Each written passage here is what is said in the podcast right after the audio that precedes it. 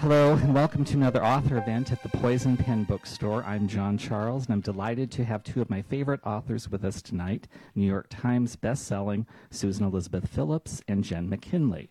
Before, yes. Before we begin tonight, I want to let those tuning in virtually know we do have a limited number of signed copies of both authors' books. So if you're looking for a gift for the special someone in your life or just a gift for yourself, as soon as you're done watching this program, go online and order a copy because they will not last long. And now I'd like to welcome Susan Elizabeth Phillips and Jenn McKinlay. Hi, John. Susan. My first question for both of you, and we'll start with you, Susan, is tell us a little bit about yourself before you became a writer, because if my research is correct, neither of you intended to be writers. No, um, I wanted to be a movie star, and this is my backup career. I was um, I had a degree in speech and drama and a minor in English, and I taught high school for a while until I was pregnant with our first child. And then I was a stay at home mom and started writing with a friend just be just to have something fun to do while we were raising children. So that's how it all started. It was an accidental career, but based on the fact that I had been a huge reader since second grade. Mrs. Martin's class, The Boxcar Children.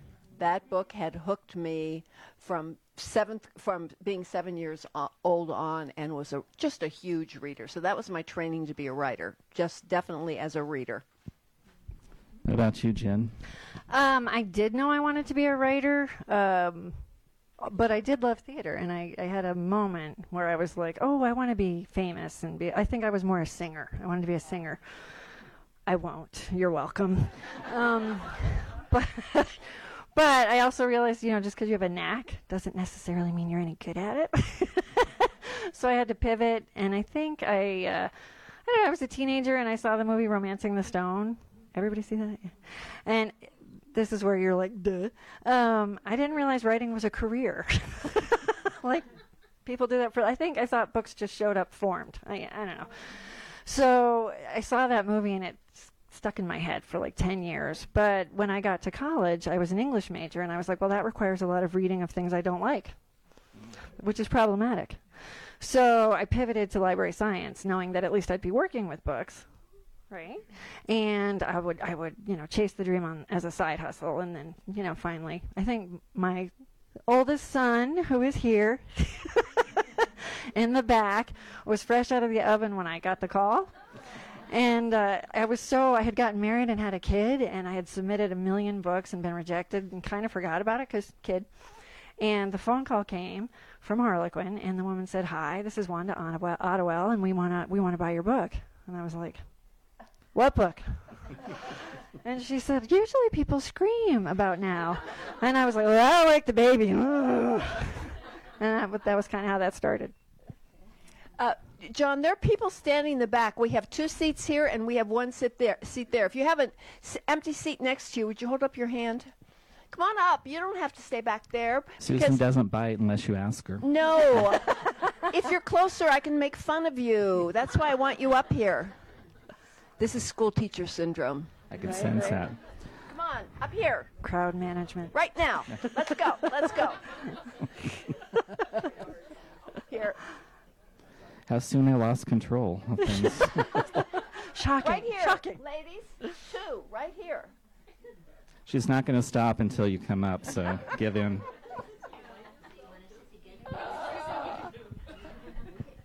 Well, we're glad you finally made it. Okay, Susan. Um, You, Okay. you You're wrote, the one who put the prosecco out, John. I know. It wasn't I, me. I have no one to blame but myself. But let's try to bring it back to the topic at hand. You wrote a book with a friend. You wrote a couple more books, and then you wrote a book called "It Had to Be You." How does someone who is at best have a nonchalant relationship with professional sports decide I want to write about a football player? I thought you were going to say who is at best mediocre. I don't know why. Started the very first book I wrote was a historical romance I wrote in collaboration with a neighbor. We were both home with small kids, and uh, this is a book that is long out of print, but we, uh, we had so much fun writing this book. We would go to whatever person's kitchen had the dinner that was going to take the longest to prepare, and we'd talk about what scene we needed to have uh, right next. And then Claire would go off and she'd do a rough draft, and then she'd give it to me, and I would either throw it completely out or I would just touch it up. And we had about 125 pages of this written when um, we had an editor at Dell Publishing contact us three weeks after she received these pages from someone else and said, um, We've read this, we like it, and we're going to make you an offer. I know. I know. Uh, this reinforces the idea you have to know someone to get published, but it's not true. What happened was we knew somebody, and that's how we got read quickly. Uh, and also, the market was so hot for historical romance then. This was like 1981, 82. Um, and then uh, my, my co writer went to law school. She left, and I was on my own, wrote another historical. And then I really wanted to experiment with contemporary voice. So I wrote my first big book, which was Glitter Baby. Uh, I did three of the big books, one of which was Fancy Pants. Uh, 19 I keep going blank on the date of that book. I think it was 93 or something, or 89, something like that. It was the 80s or 90s. And that was the first sports romance. That was the Texas Good Old Boy Golf Pro. In terms of the Chicago Stars books, I just had this idea what would it be like if a woman who knew nothing about sports inherited a professional football team? And it just made me laugh. But I didn't intend to write a series. I wrote that book, and in the book, a wide receiver out of Telarosa, Texas, named Bobby Tom Denton comes in. And I, he was so arrogant and ridiculous, I had to write his story. That was Heaven, Texas. Still, no series. I go on and write something else. And it just kind of went that way. But the the turning point was so it had to be you was one turning point and actually the way that book hit because my career was on a downhill trajectory. The way that book hit was we had a Romance Writers of America conference come up, and my agent said to the publisher, give away a thousand copies of It Had to Be You at RWA. And this was before anybody was giving away free books. That was it.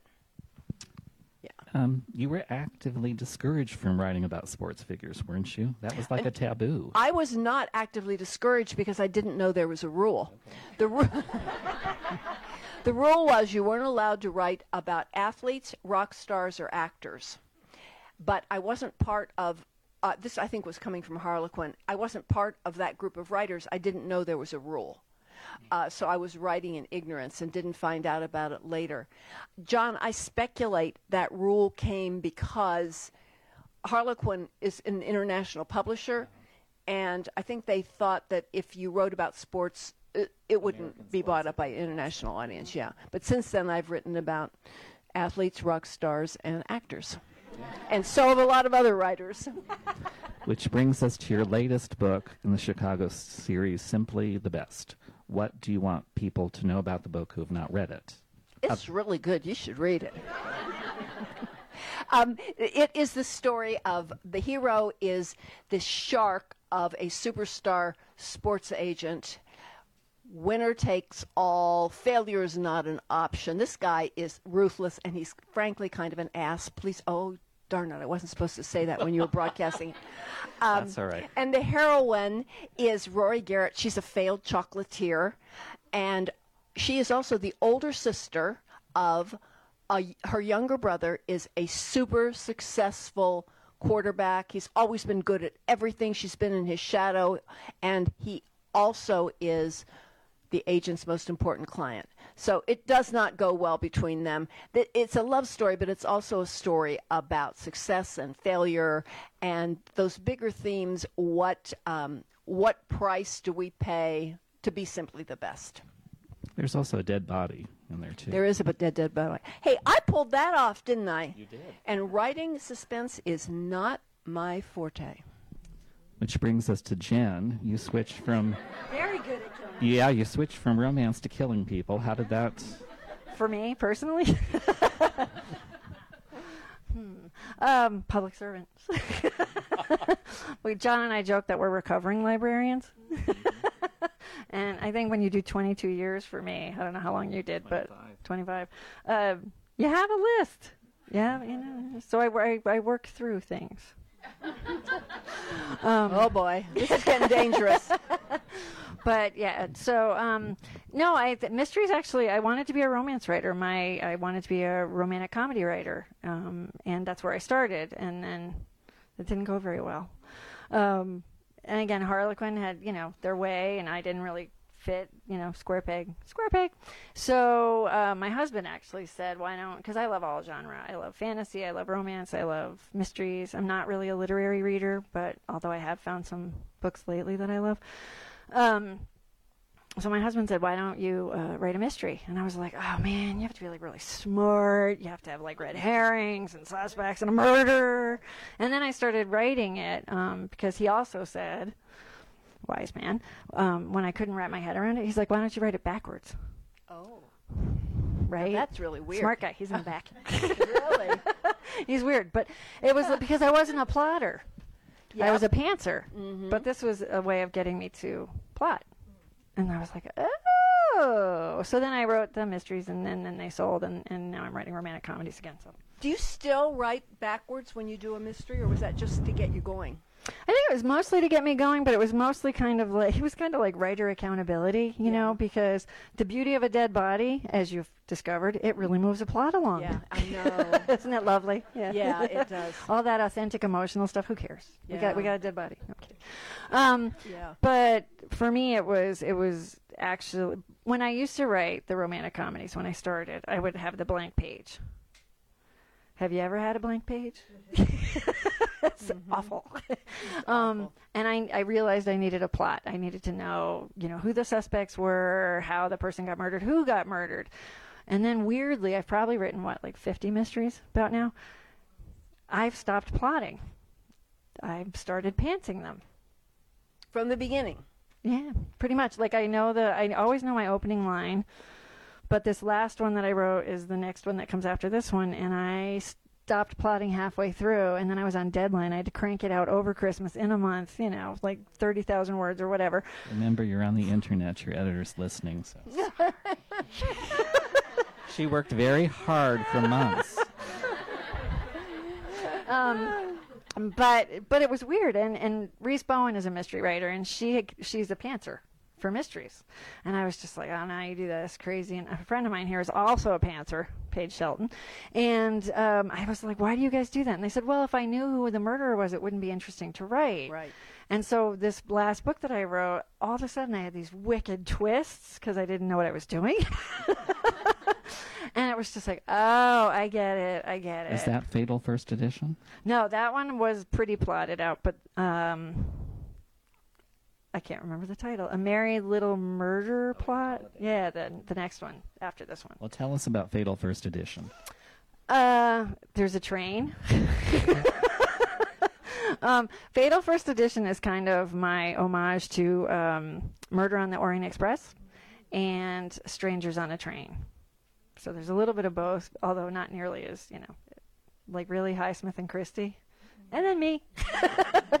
but I just love train travel and I love the idea of a murder on a train. So it was, you know, I mean, I've killed a lot of people at this point in a lot of ways. So it was like, hmm, what are we going to do that's different? And in this book, also, I have a, another writing friend, Kate Carlisle, if you all know her. Um, she writes the Bibliophile Mystery Series, which is a bookbinder the woman is a professional bookbinder and i thought after so many books we've both had about 15 16 whatever books i said our characters have to meet so my librarians go to a, conference in chicago where brooklyn kate's main character is um, giving a talk so they got to do a cameo and the, the best part about that is i spent a year telling kate i was going to kill her character. could be why she's not talking to me now but no. Susan, you have said that you, when you're writing your books, you need to find an occupation where the hero and the heroine can spend a lot of time together. What made you choose a chocolatier? Um, I don't remember. the if you're going to do uh, a romance, you've got to keep the characters together, right? So um, I think I've had the idea for a chocolatier for quite a while, which is interesting because I'm, I like cheap milk chocolate. Really exquisite chocolates are not my thing. I'm like a caramel person. So, really, when I did a lot of that research, it wasn't um, m- making me run to the refrigerator every few minutes, which was always good. But I, uh, yeah, I, I don't remember why I chose chocolatier. yeah, John, do you have another question for me? Yes. Um, I do have another question. I'll just add that Susan is available for product placement. So if Godiva or Hershey's are listening to this, feel free to send feel free to send the samples to the Poison Pen, and we'll get them to Susan. Really, you will. Yeah, really, really. Um, okay, let's take an easy question for both of you because it's Valentine's Day. because, because I'm blowing Susan's- at this end. Susan's already had two glasses of prosecco. So, um, what are what is what are the romances that made you fall in love with the genre as a reader? With me, it were the the historical bodice rippers of the 19 late 1970s and 80s. When I use the term bodice rippers, that's a very specific subgenre of romance. And these were the historical romances where you had the virginal he- uh, heroine and you had the strong, burly, uh, truly over alpha hero. And we did have some rape and pillage in those books, which younger readers have a very, very hard time understanding those books. I mean, they don't age well for them. But I understand, I think, really clearly what the appeal of those books uh, is now, or what the appeal was then, that we now find offensive. And that was for those of us raised in the 50s, good girls couldn't good girls didn't. So the only way you could have sex was if it was going to be against your will. And so it had to be against your will, but you had to kind of enjoy it, so it had to be a hunky hero.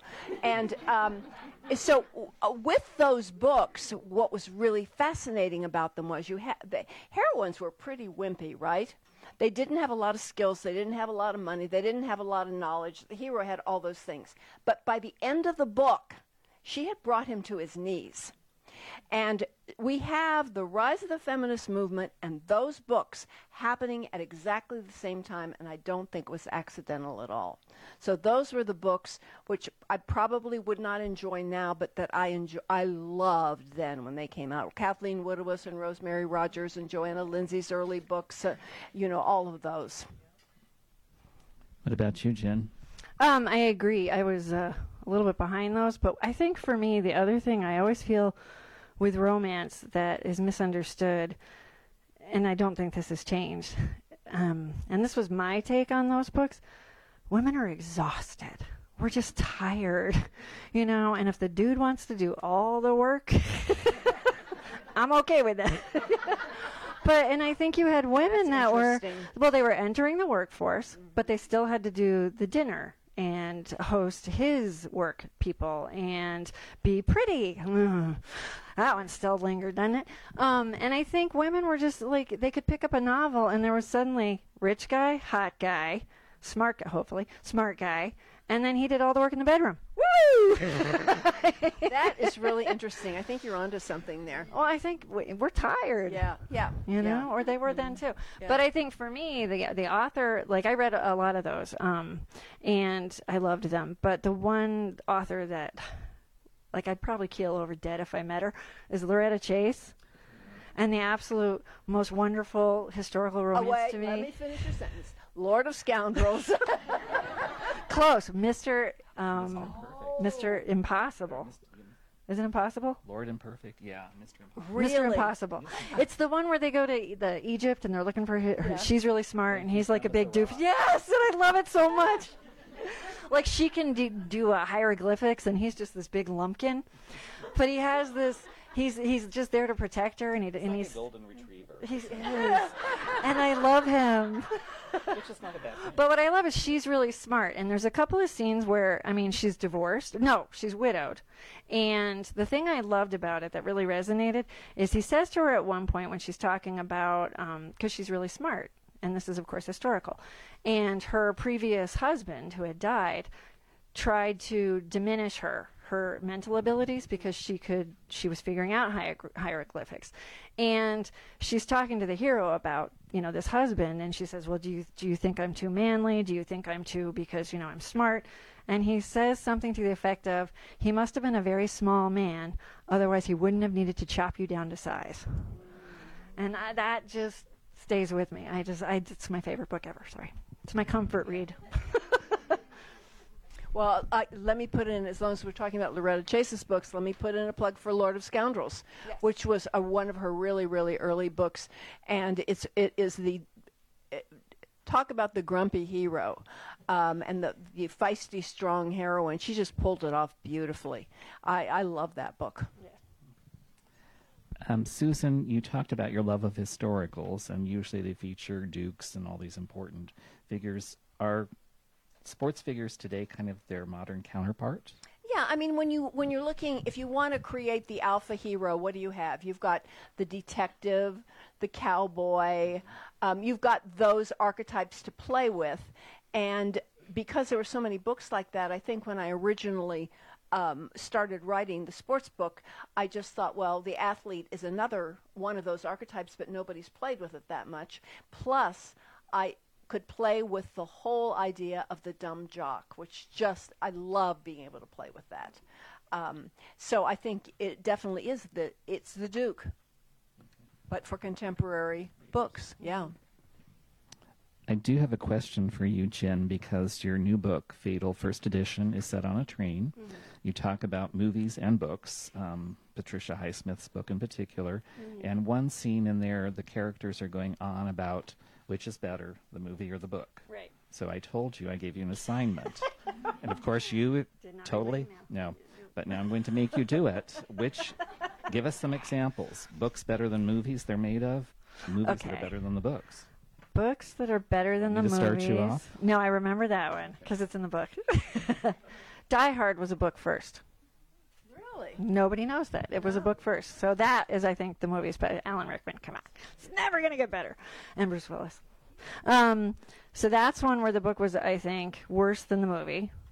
Here's one. Um, and uh, I don't want to get in trouble with the Die Hards, or I should say the Twihards. But I read Twilight. Enough said. And I went to see the movie because it was I was a teen librarian at the time, and the teens were just I mean we had a Twilight prom. I mean we fully embraced the the Twilight era. Eh, That was one where I really thought the movie. Did a better job. No, I thought the movie could have been better than the book. I'm like, it's a it's a really good like it would have been a great screenplay. Like there's a lot here to work with, and then the movie was exactly like the book. Okay, so that would be one where. They're both bad. Okay. well, just not my thing, but you know what I mean. And then what's the other one where the book Movies. is better than the movie. Movie's better than the book. the mo- Crocodile, uh, Crawf- Crawdads? oh crud! I never saw the movie. How was Oh, that? I didn't. I read the book. the book was amazing. yeah, amazing. I think probably the book was better than the movie. Yeah, I think that's a Would- safe bet. Would you agree? Yeah.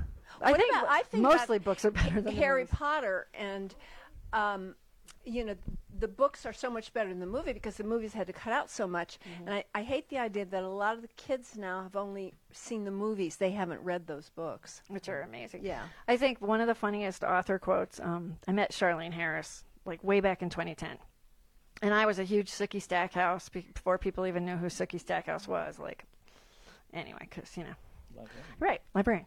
Anyway, and I loved them, and then it became True Blood. Well. I mean, Skarsgård, we're done. We're good. I'm good.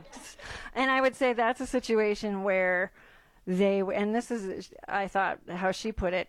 Um, I'm not looking for the HBO series to be like my book. It lives in a separate realm, Skarsgård realm. and she's like, but I also think it's made me a lot of money. and I thought that's how you have to look at it. you know look at Bridgerton what a brilliant job they did adapting Mm-hmm. Julie's books um, and, you know the, the books were there and they respected the books and came up with that, this amazing series I can't wait for the new series to start and they are very different. So they, they are like they also live in a different kind of realm. They You know, do, They did and they're both very satisfying. Yes. You both have written what we'll call series, though that has different meanings in mystery and romance. um, your Chicago Stars series, Susan, your many, many mystery series, Jenn. Um, what are the advantages as an author to writing connected books? Are there disadvantages? Um, how do you keep everything straight? We'll start with you, Susan. boy. Um, I think because the Chicago Stars wasn't supposed to be a series, I never kept a record all the way through, and that has gotten me into so much trouble until I learned that. And if any of you are on my Facebook page, you know that if I'm writing a Stars book, I'll hop on Facebook and I'll say, "Who's reading such and such book now?" Like, did Phoebe and Dan have a pool at their house? And I'm. Five minutes, somebody will come up with an answer. And I'm like, you know, this is right. I should not have to do all the work here. The readers can do some work. um, and it is when I write a stars book, I am going back into f- familiar territory. On the other hand, it's like Bill said to me at one point. He says, "Susan, you already have more quarterbacks uh, than any team in the NFL. You cannot do another quarterback." And that kind of annoyed me. So I said, all right, for you, I'll do a backup quarterback. and that became the seed for When Stars Collide, where Thad Owens is, is Clint Garrett's backup. He's number two, always number two, and I hook him up with Ol- Olivia Shore, the uh, opera singer who is number one. So once again, he's backup. So that was a fun thing to play with. But you d- I get tired of it after a while. We, are you a fan of opera? Is that why you chose No, I to knew make- nothing about it. So this is like your yes. I know, I Pick love it. something that you don't really like and make a career. Yeah, yeah. there you go. Um, I did listen to a lot of opera when I was writing that book, though, and some of it I loved, and some of it I didn't. But no, I mean, I don't think we've had a lot of, of opera divas as her- heroines, and to put that, the opera, you know, highbrow culture, lowbrow culture was just perfect. Yeah. What about you, Jenn? You've got three series, I think. Yeah, um, I never. I didn't realize they would go that long, so I didn't make a Bible either, which has been problematic. But good old Facebook. Um, one of the characters in one of my series has seven brothers, and I was at work and I I could not remember the names of the seven brothers, so I hopped on and I was like, all right. Free book to the first person who tells me the names of all seven brothers. Five minutes. Right there. So yes, I, I do. I like having my, my secretaries or administrative assistants out there in social media land. It's wonderful. But um, no, series are great because you're going back to visit a place that you know with people you know that you care about, and you're invested in their individual stories and their families. At this point, you know, I, I know the families and the, but you're also kind of constricted, so you can get a little bit of fatigue. I have not been really constricted with the Stars book, except for the fact that I've been ri- writing a lot of quarterbacks, because every book has is, has a different landscape to it, and each book completely stands on its own. You can enter the Chicago Stars book at any point, um, and I haven't written children uh, because I don't have good stories for them. So I have had that advantage with, with the series, but So is it more like a continuity than a series? Would you say? absolutely, yeah, yeah, yeah. I like a con- I like a good continuity. Jenn, you um, started out in romance, went to mystery, but you've come back to romance, and not a lot of people know about that, or more. You wish more people knew about that. Ah, come on. so, so what prompted you to decide I'm tired of killing people? Now I want to play matchmaker. well, I, I rom com was my preferred genre. That's what I always wanted to publish in. Mysteries were I loved reading them, but I didn't really think, like I said before, I didn't think I had the brains for that. Um, and I love fantasy too, but the world building is you know very intimidating, very very much intimidating.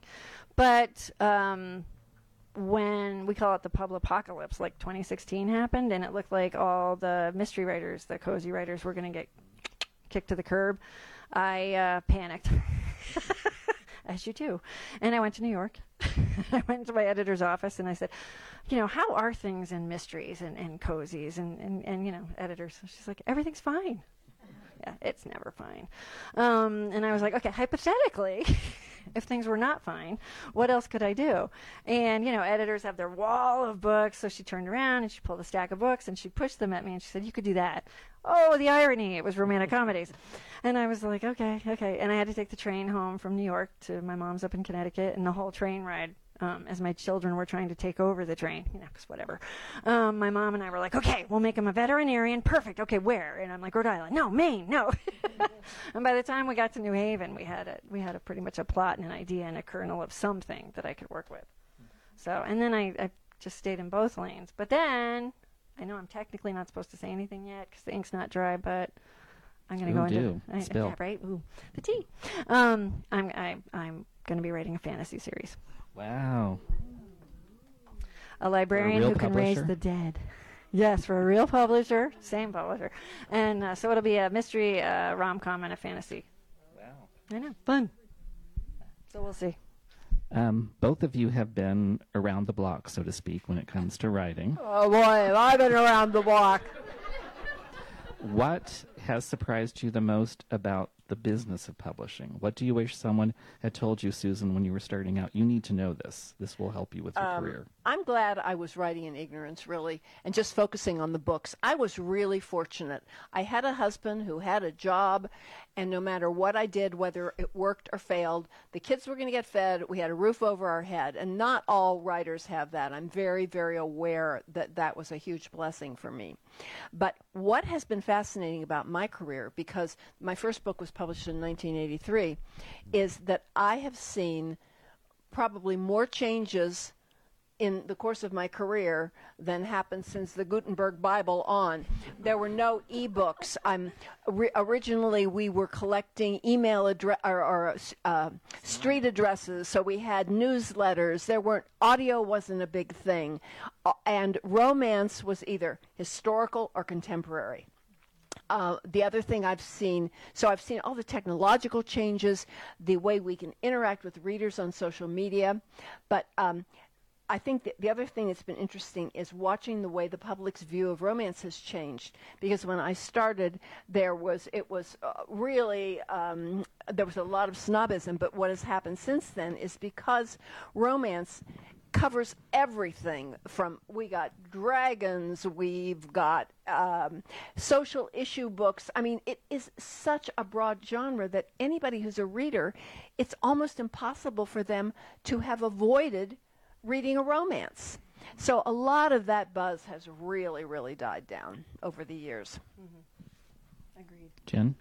Um, I think I wish someone had said run. it's not what you think it is. Uh, for me, I came later to the game. I came in the early 2000s, and um, it just you know it's like you have a dream and you work to that dream and you have this idea that you're going to be living in a really big house on the side of Camelback. and then you're not.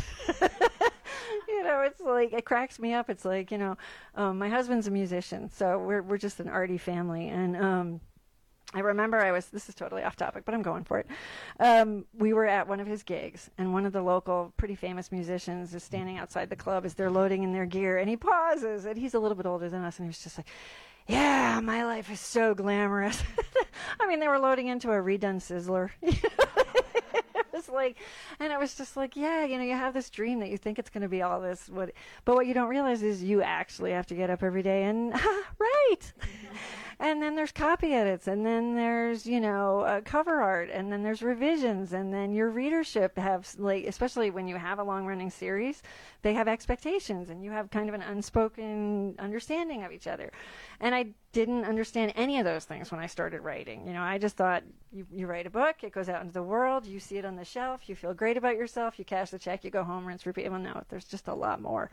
And with the rise of social media and stuff, you know, we talked about how great it is to just reach the readers, but the readers have certain like, um, how's Henry your cat? And it's just like, oh, he's he's great. Why do you know all this about me? Oh, I put that out there. Ah, you know, it's like the lines are blurry, and it, it, it and sometimes it's a little, you know, off-putting. Do you know what I mean? You know what I mean? My other thing you were talking about romance and how the perception of it's changed. One of the things I always thought about romance too, and why I'm so glad it is evolving and it is being more embraced, is that for me, a romance is never between a woman and a man, or a woman and a woman, or a man and a man, or whatever your your romantic story is about. It's really about the person and themselves. Because for me, a romance, a really well written, beautiful romance, is that you've got a flawed person in the beginning, maybe flawed people both, and at the end of it, they like themselves. And I think that to me has always been the attraction of romance. Absolutely. I want that character growth. I want I want to see the heroine and the hero's journey. Yes. for sure. Yeah. I think you're kind of paraphrasing RuPaul, who says, "How the heck can you love someone else until you love yourself?" Very true. Um, before we go to questions from the audience, if you'd like, because I know Susan, with you, it's like dragging um, you behind a mule cart. Do you want to tell us anything about what's coming next? Can we hope for another book? I actually usually I just say no, but in this case, th- th- it's pretty obvious what's coming next. In When Stars Collide, the hero uh, is has he's the backup quarterback for Clint Garrett, who's the young, feisty, you know, studly quarterback. And I knew when I introduced him I was going to have to do a story, but by the time I was done with When Stars Collide, he was still too young in my mind to have his own story. So that's why I I thought about what would it be like if you're the sister of this god of football and that was the route for simply the best. But you know, the time has come. Clint is. Uh, we're, I'm working on his own story right now. It sucks so bad I cannot even tell you. Oh, I'm having such a hard time with it because I have no dead body. And I'm, I was whining to Jayne Ann Krentz about this, and Jayne says, You know, Susan, you put a murder, it gives you a structure, right? And she said, It's never too late for a murder. I said, Well, I'm on page 255. And She said, Okay, maybe that's too late. uh, by the way, we have, I don't know who else is in the audience, but we have an illustrious guest today. We have Christina Dodd's daughter, Arwen. Wave at everybody. I was with Christina last night um, in in Seattle, and uh, just a little brief commercial because the book's not coming out yet. She has written this book called "The Fair Daughter of Verona," and are you ready? It is the story of Romeo and Juliet's daughter. Uh huh. And Christina has tapped into her comic voice in this. Plus, you've still got a mystery. It is so much fun. And I like to believe the book wouldn't have been written if it weren't for Jayne and me telling her how fantastic it was. Although, Arwen, you might you might have been cheering her on too. So, a digression. there. No, that's actually a good point because Christina will be here next month for her book Every Single Secret, which is fabulous, and her next book comes in July. And this is a commercial message. It's not too early to reserve your copy. So when you're when you're done here, stop by the counter, um, put your name in. Christina would love to sign books for you. She'll be March 5th. Thank you, because my memory shot. Um, that was Susan. Okay, what's next for you, Jenn? Because we can also do pre-orders for your books. Yes. Um, after this one, uh, in Library book lover, something.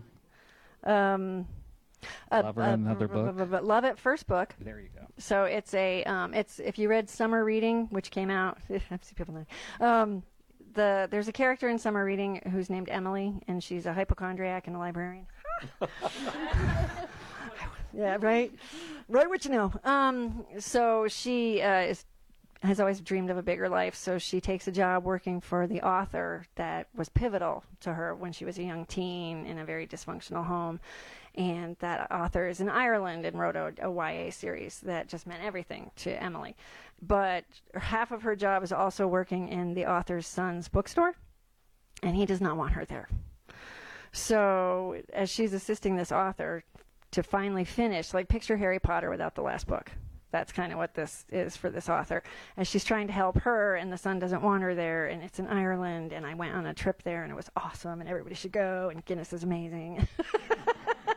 but um, it's kind of a, it's a like a, a love story to Ireland, so and and a, ro- a rom com.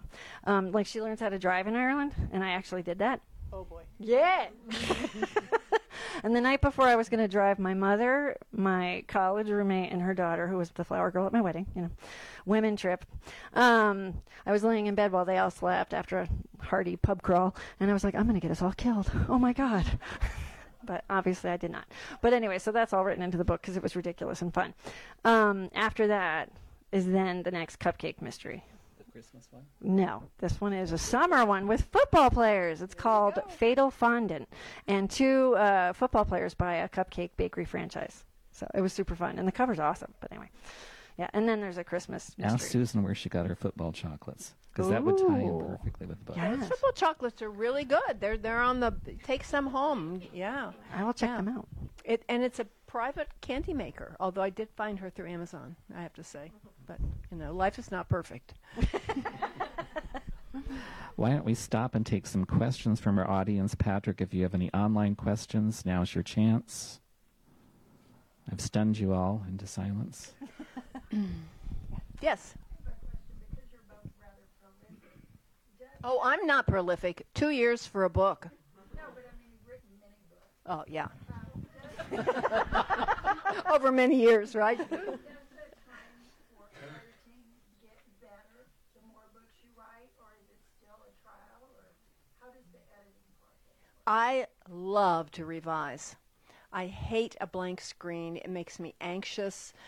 and it makes me doubt myself.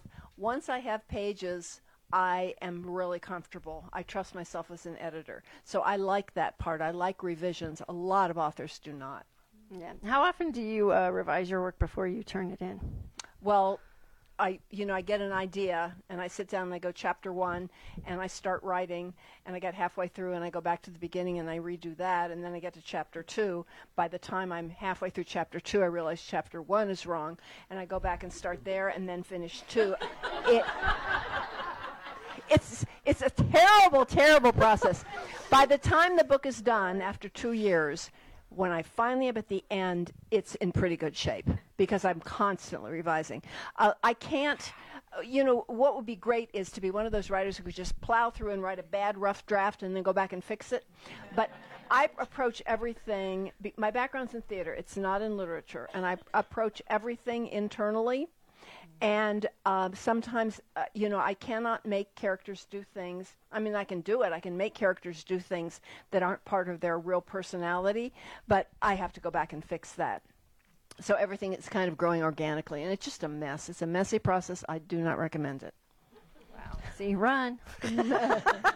I, uh, I write uh, sorry. I write page one to the very last page and then i read it once and then i send it in she is not a nice person to be talking about that in front of me.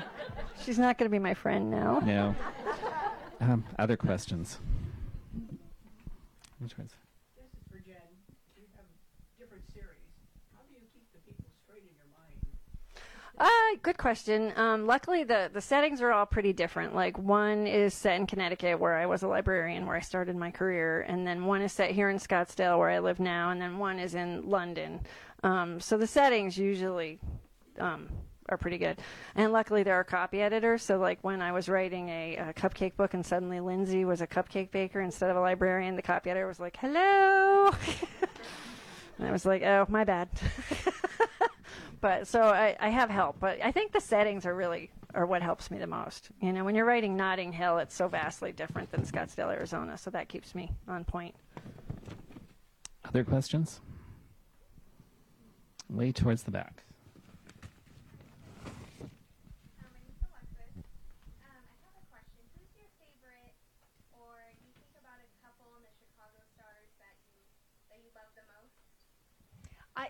This is just such a trite answer. But whatever couple in the book I just finished, I love the most. Whatever couple in the book I'm working on, I can't stand them. That's really the truth, uh, truth, true answer. But you know, I, I think fondly back on on some of those early couples. You know, Kevin and Molly and Dan and Phoebe, and and they're doing really well. I'm sure they want you to know that everything's going really well with them. Patrick, did you have some? Yeah, there are a couple of questions for the online viewers. Um, the first one is simply, do you like football? Oh, do I like football? I do. Yeah, I do like football. Um, it's toward the end of the season. If the when the Bears are playing in the beginning, of, I mean that was just torture, and I just I left to let Bill watch those and tell me afterward. But you know, from the AFC leading up to the AFC and NFC championship games, I was there. Yep, but I don't like other sports. Okay, related question. It says, uh, Susan, some sports figures live personal lives which push the envelope. Uh, your character do you think actual players today reflect your characters? Or maybe do your characters reflect actual players? Let me just say to that. Travis and Taylor, I was way ahead of you two. Here's